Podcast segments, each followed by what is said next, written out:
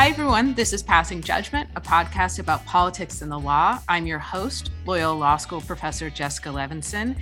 And today we are joined by veteran political strategist and commentator Joel Payne.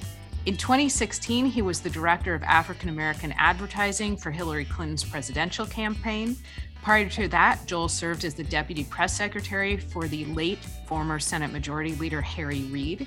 He is also a political contributor for CBS News. I saw him just last night commenting on the State of the Union. And he is the host of the Here Comes the Payne, P A Y N E podcast, and a repeat guest, one of the very few repeat guests on Passing Judgment. We're breaking our rule for you. Thanks for joining us, Joel.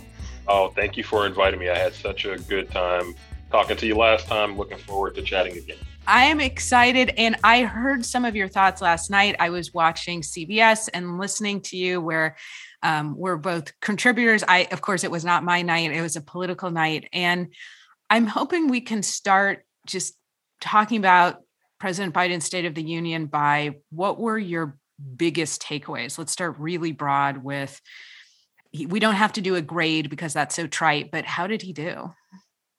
I think, generally speaking, the president did fine. Um, State of the Unions are things that I think are hard to win or lose, mostly because they exist in about a 24, 36 hour news cycle and then they kind of disappear. Like, think about, I can, I can maybe think of one State of the Union in the past 25 years that I remember, and it's probably George Bush after 9 11.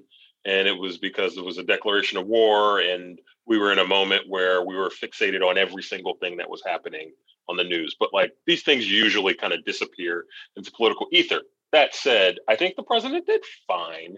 I think there are some things that I certainly took from the speech. One being there's a pretty clear course correction that his team decided to make mm. from 2021, a political course correction. I think that they became very enamored with working with and with signaling to their progressive base last year. I think the president feels like that was maybe a bit of a fool's errand given what his kind of political background is, both who he is and also what got him to the White House. I'm not saying that's right or wrong. I'm saying if you just look at the text of the speech, this was a speech by moderate Joe Biden. This was 2020 primary Joe Biden. This was not um, FDR New Deal adjacent Joe Biden. Um, he was talking about a unity agenda. That kind of sounded like, you know, um, a very uh, kind of specific bipartisan agenda of things that like, hey, we should all agree on these things. He wasn't shooting big for, hey, we want to redo the federal voting rights legislation and we want to reimagine the healthcare system and things like that, right? He was kind of shooting to the middle and he was trying, I think, to engage those independents and those suburban voters that, you know, by a lot of accounts, probably made up his majority. The real question, I think, and I said this last night on CBS, but I'll say it again here is Joe Biden's base is somewhat undefined. Mm-hmm. His base, you could say, are black voters, progressives, college educated voters. You could also say they're independents and suburban voters. It's clear from the president's speech last night, he thinks that the base, or at least the base that's more reliable, are those independents and suburban voters. And so that's what I took from the speech is that his team did an analysis of what happened in 2021 and decided we need to tack back to the middle. I think the last thing you said is so interesting, and we could do a whole segment on this, which is it's either his base or his base that's more reliable, which of course goes directly not just to the midterms in general, but to who is going to vote in the midterms. And that does feel obviously like what so much of this speech was about. Now, he started the speech by saying something historic before it ever began. And I'm just wondering if you could comment on whether or not this continues to make a difference in America. But for me, it continues to, where he said, Madam Vice President, Madam Speaker. Thank you so much.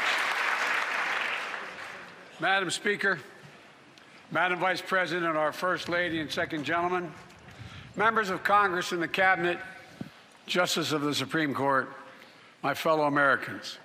It's the first time in our nation's history we've ever had that happen. Do you think have we all moved on from that historic moment or are people like me still saying yes it makes a difference? You know, I, I, would never say we've moved on from that. And I think certainly um, the history of the moment should not be lost, just like it was historic, eh, pretty much everything Barack Obama did. And it'll be historic, whether it's Kamala Harris or another woman is in the seat in the front and not in the two seats in the back. That said, I do think you have a nation that is preoccupied with a lot of other things now that sometimes makes it hard for that to break through. The nation's preoccupied with getting out of a COVID pandemic. The nation's preoccupied with, I don't want to call it an economic crisis, but certainly a crisis of confidence um, economically. And now um, the nation's preoccupied with uh, something that's vacillating between a hot war and a cold war in a very familiar part of the world to us.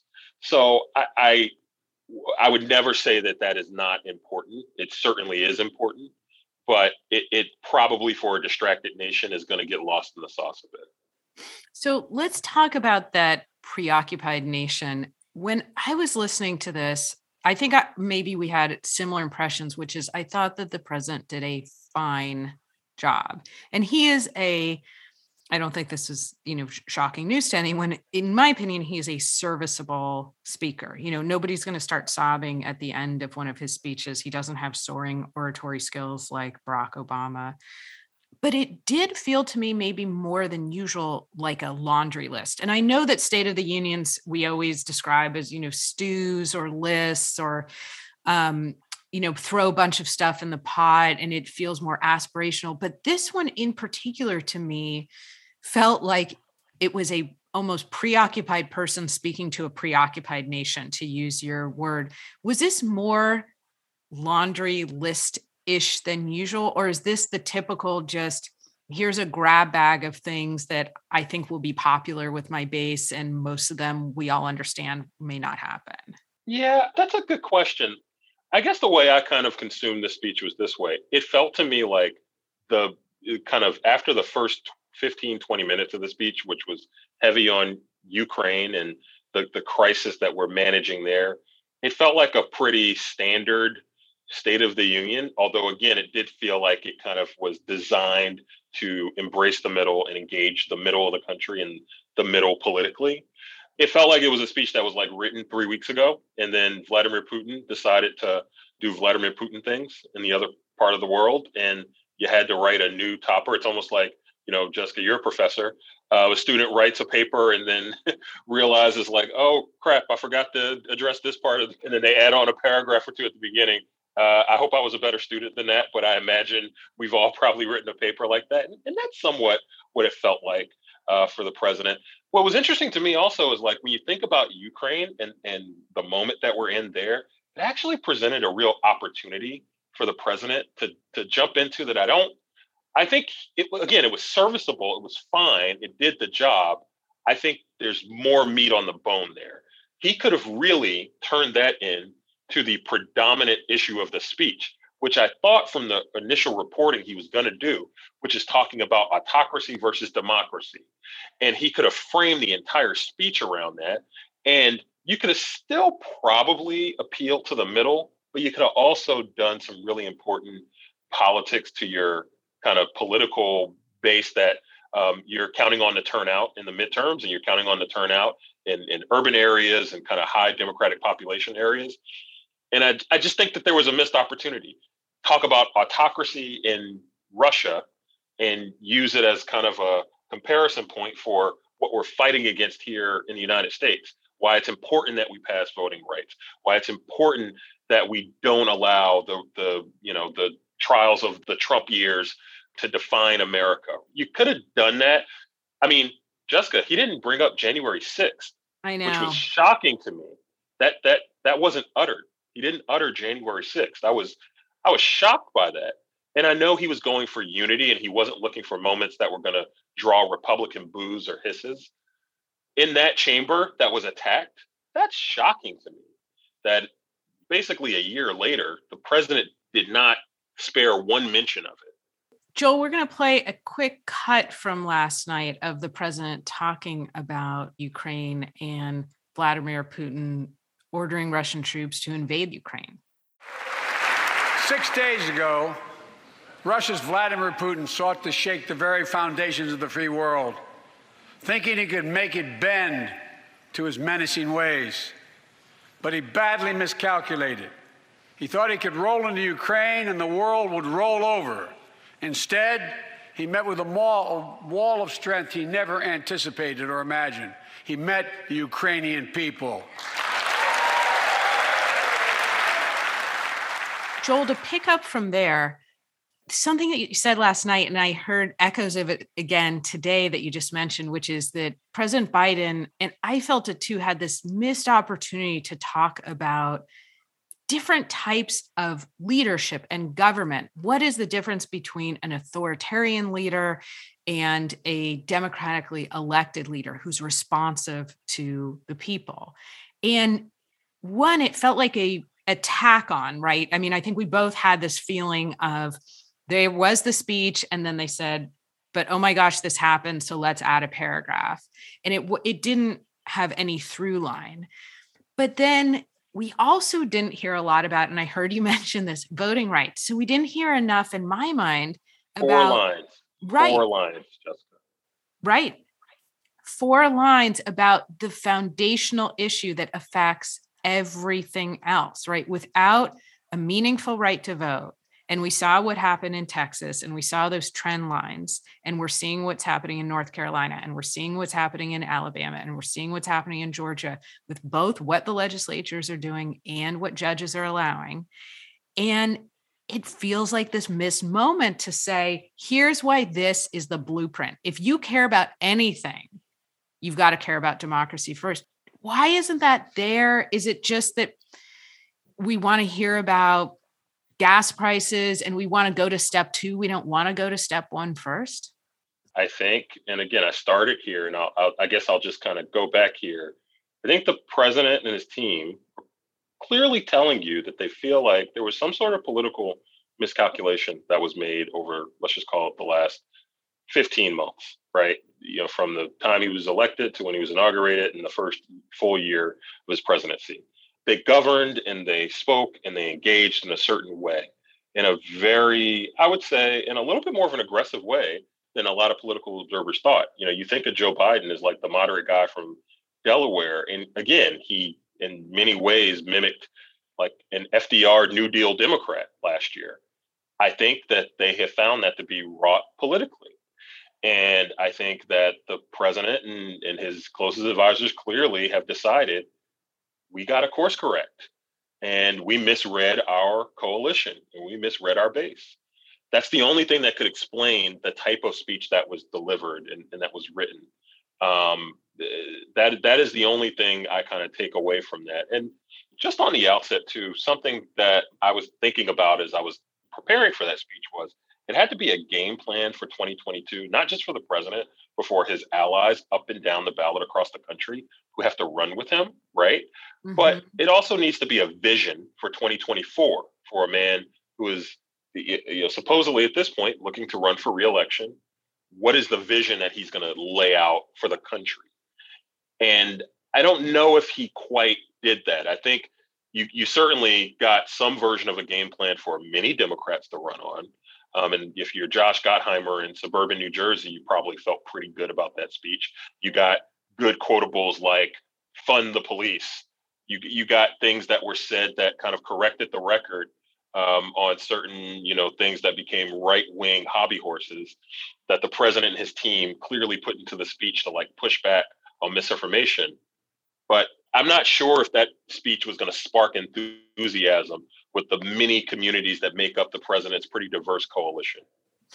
You just mentioned that fund the police line. I want to quickly hear exactly what President Biden said. We should all agree the answer is not to defund the police, it's to fund the police. Fund them. Fund them.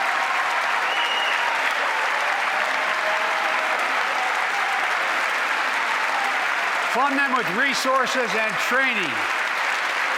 Resources and training they need to protect our communities. Joel, you mentioned this a couple of times, and I think you're just exactly right. It's a course correction, it's a pivot, it's a move back, it's a we're not FDR anymore. Now we're centrist. Now we're running for the likely voters in the midterms. How much does it say about where we are as a nation that that line, fund the police, that we all remember it today and that it it's something that really stands out for us in what otherwise i think in many ways kind of read like a list of bullet points is that indicating that there's so many people who are worried about being you know potentially soft on crime that this is something that democrats are going to have to say throughout the country in order to make sure that they're not losing likely voters think it says that people who vote and think like me democrats lost the message battle on police reform um, the legislative battle was lost a while ago when that tim scott cory booker that compromise piece of legislation that they were, you know, in theory working on fell apart. And I think the moment passed from, gosh, it was uh, maybe a year and a half, almost two years ago, when um, George Floyd was killed by Officer Chauvin, uh, former Officer Chauvin in Minneapolis. And this kind of sparked this nationwide come to Jesus around policing and how it impacts Black Americans, right? And, and, and the threat that was posed to Black Americans that moment went away. And I think it's actually what a lot of activists were concerned about. By the way, it's also what a lot of activists are concerned about uh, regarding voting rights, that you have all of these things that are happening. And the reason why you get frustrated with a Joe Biden and a Kyrsten Sinema taking a knee and running out the clock when you have the momentum to do that is because you know when the moment passes, you lose leverage. It happened five, six years ago with the terrible tragedy at Sandy Hook or I guess it was probably about eight years ago at this point, at Sandy Hook. And when you had a moment where the public's attention was focused on gun control. But the other side took a knee, ran out the clock. And I think we've seen this where you have these moments, and if you are the entrenched uh, power that does not want change, you've learned that all you got to really do is run out the clock and to take a boxing term, do, do a little rope a dope and you'll be able to survive that moment for your political beliefs. And I think we're experiencing that again around police reform. So I, again, to take it back to the State of the Union, the president signaled pretty clearly that there is no meaningful reform um, in terms of holding police more accountable that is planned, or there is no political will to do that. And I think that's going to be really depressing to his base of Democratic voters, particularly African American Democratic voters. Yeah, I wish we could, as always when we're having conversations, I wish we could go more into that because I feel like there's also misunderstanding of what it means to fund and defund the police. And I wasn't saying that you were glossing over that, but in that slogan, I think we miss so much nuance. And it feels like the Biden administration has located the likely voter and understood as frankly i'm seeing here in los angeles i think on a local level and in california on a less local level that that's just not palatable anymore. Can I just say something really quickly? I know we don't yes. have a lot of time on that, but like, by the way, people in the African American community want good policing. Like, no one from like a rough, not just a rough inner city, but no one from like a heavily African American community doesn't want policing. Gosh, they want just the opposite. They want to feel comfortable calling the police and treating the police as a community partner. But because of how the news gets absorbed, it becomes bastardized, and one phrase takes over the entire discussion and it loses its, its meaning. Even the people who were pushing for, quote, defund the police, which was a pretty small group of activists, it really wasn't elected Democratic office holders. What they were saying, really, they chose a bad slogan, but what they were really saying is let's be different in how we are dispersing funding for police. Like, yes, let's invest in policing, but let's invest in different types of policing. And of course, it got bastardized, as everything does in politics. So just wanted to add a little bit more there. I'm so grateful that you did. I'm I'm really not just saying that because that's what I was trying to say, which is this idea of fund or defund the police is completely apart and separate from, I think, trying to actually find a middle ground that most of us want, which is, of course, to be protected, of course, to have public safety be a number one concern and have it keep all of us safe. And it does feel like another one of these moments where we just had to kind of capitulate to a slogan on both sides. Um, Absolutely. And it did us, I think, all a, a disservice. And I'm really glad and grateful, Joel, that you you brought that up. And I wanted to now talk about another moment that I really I think might stay with me. So President Biden does not use the word abortion, but he talks about Roe v. Wade. And there's this kind of quick, well, this is something that we want to protect. And maybe, you know, maybe we should pass a law. And the camera goes to Susan Collins, who is apparently shaking her head no, although she's kind of flirted with the idea of maybe supporting some sort of codification of Roe. And then the camera goes to Justice Amy Coney Barrett, who I think really might be the one to author the opinion that overturns Roe. And I'm wondering if you can explain how that read to you when you were consuming the speech and whether or not you know there was any serious proposal on the table when it comes to this looming earthquake which is that Roe v Wade is going to be overturned either explicitly or implicitly, but it's not going to be the law of the land in a few months. And I felt like there were what were there four sentences on it? I'm not sure. Maybe.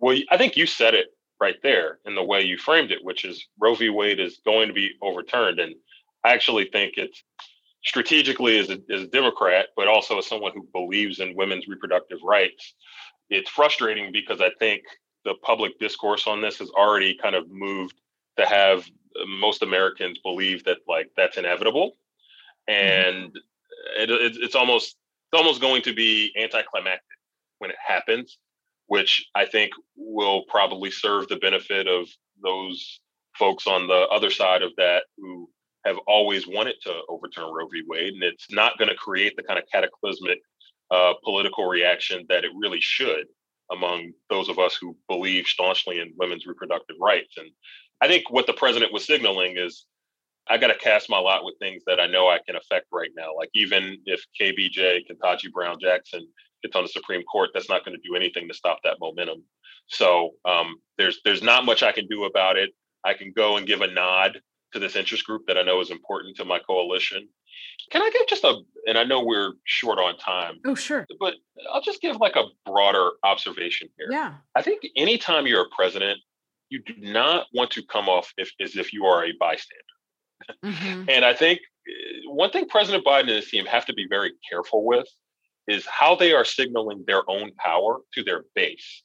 Regardless of whether you're Donald Trump, Barack Obama, Ronald Reagan, Joe Biden, whomever, people want a president who seems like they can do presidential things.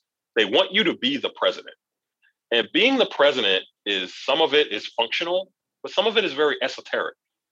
And there is something about the energy related to this presidency that started off with a lot of hope for people like me who vote like me and think like me that has waned a bit.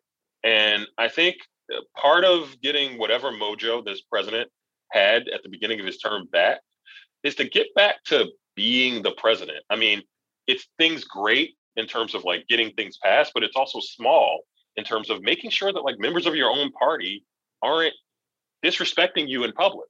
Like I go back to that moment when Joe Manchin and Kyrsten Sinema repeatedly embarrassed President Biden over the last four or five months related to the Build Back Better agenda, related to voting rights.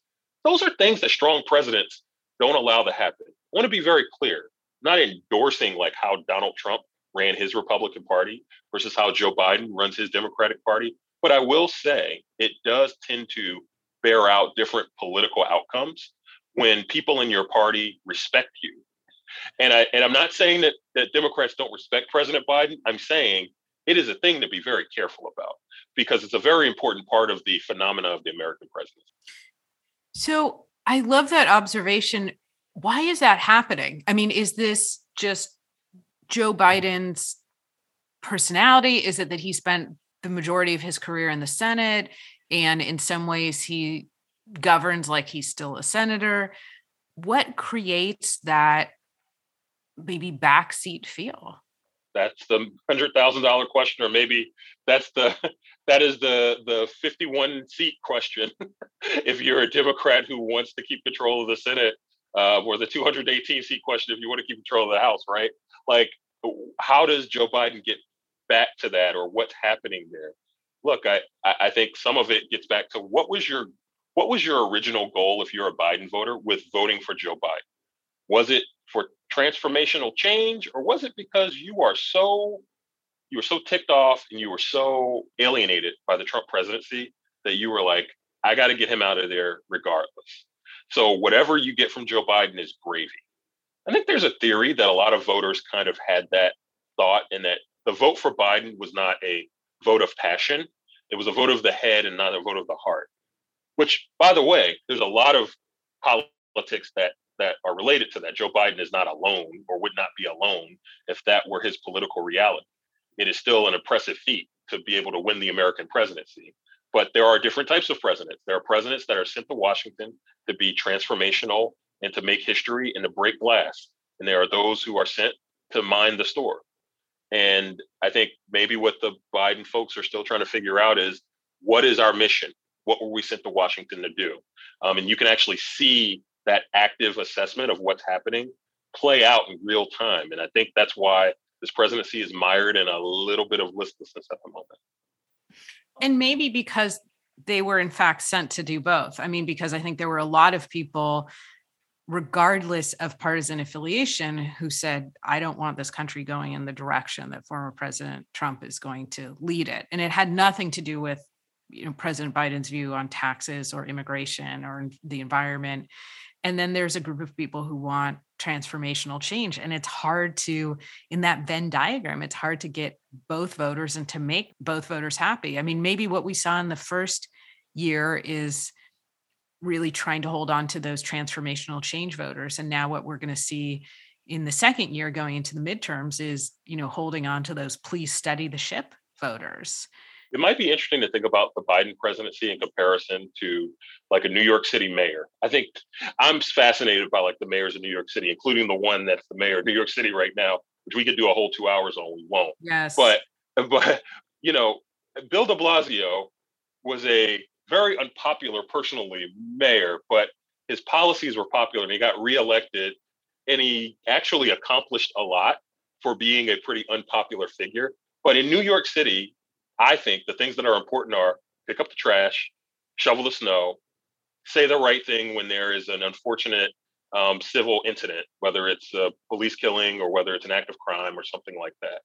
It's a pretty straightforward vision of leadership and kind of comparing that to Joe Biden. Like if Joe Biden can get the economy working in, in a way that most Americans feel, and if he can get COVID under control and he can manage foreign affairs passably, he might get a passing grade. And while he may not ever be anyone's candidate of passion, he may be able to ride that to more political success.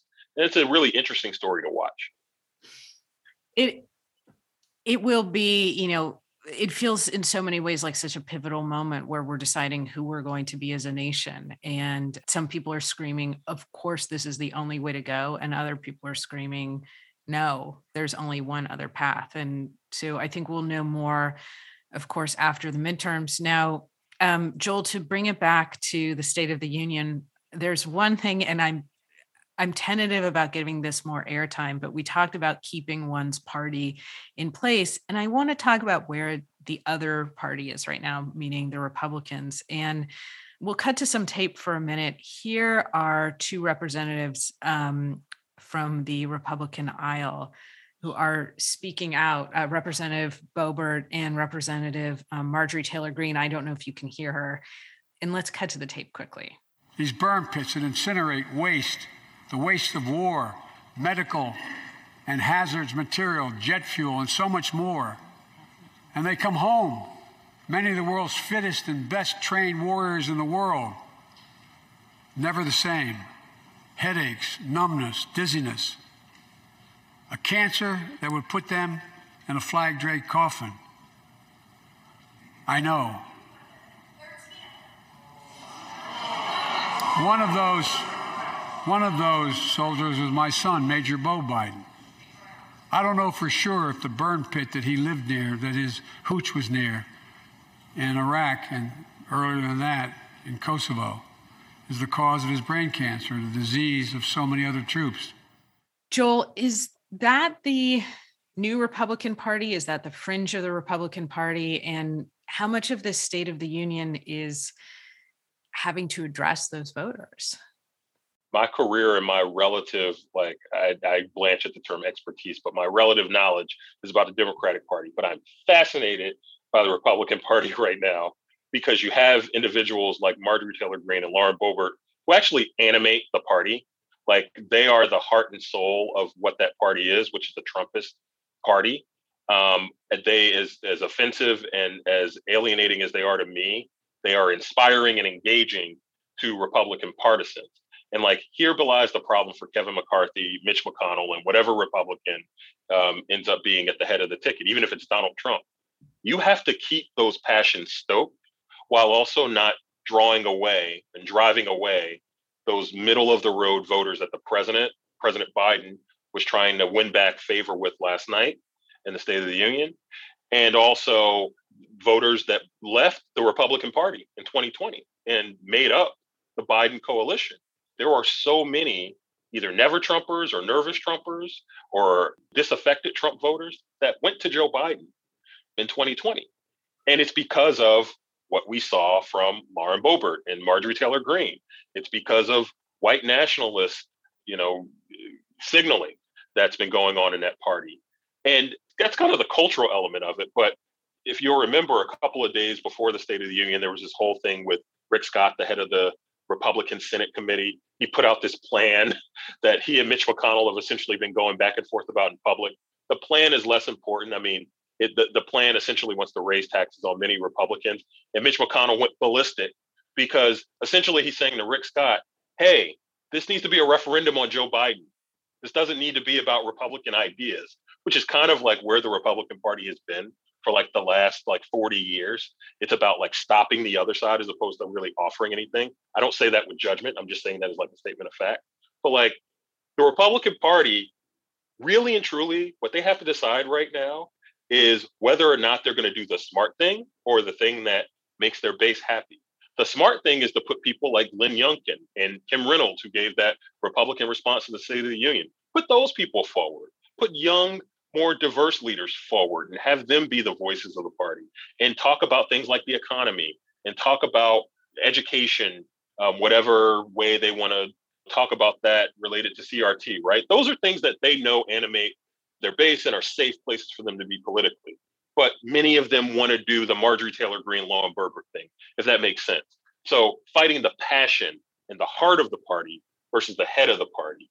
I am really fascinated to see how that happens because I'm telling you, if Republicans just went away for the next six months, they'd probably pretty easily win the House, win the Senate, and really put Democrats on their heels. But the only way that they don't have that kind of successful night in November of this year is if they cut off the nose or spite their face. If they keep doing things that are harming themselves and cannibalizing their support. So I'm, I'm fascinated. I, I, I, don't mean to, you know, wallow in uh, the relative difficulty of being a Republican strategist right now, but it's fascinating, and it's the only thing that gives me hope as a Democrat.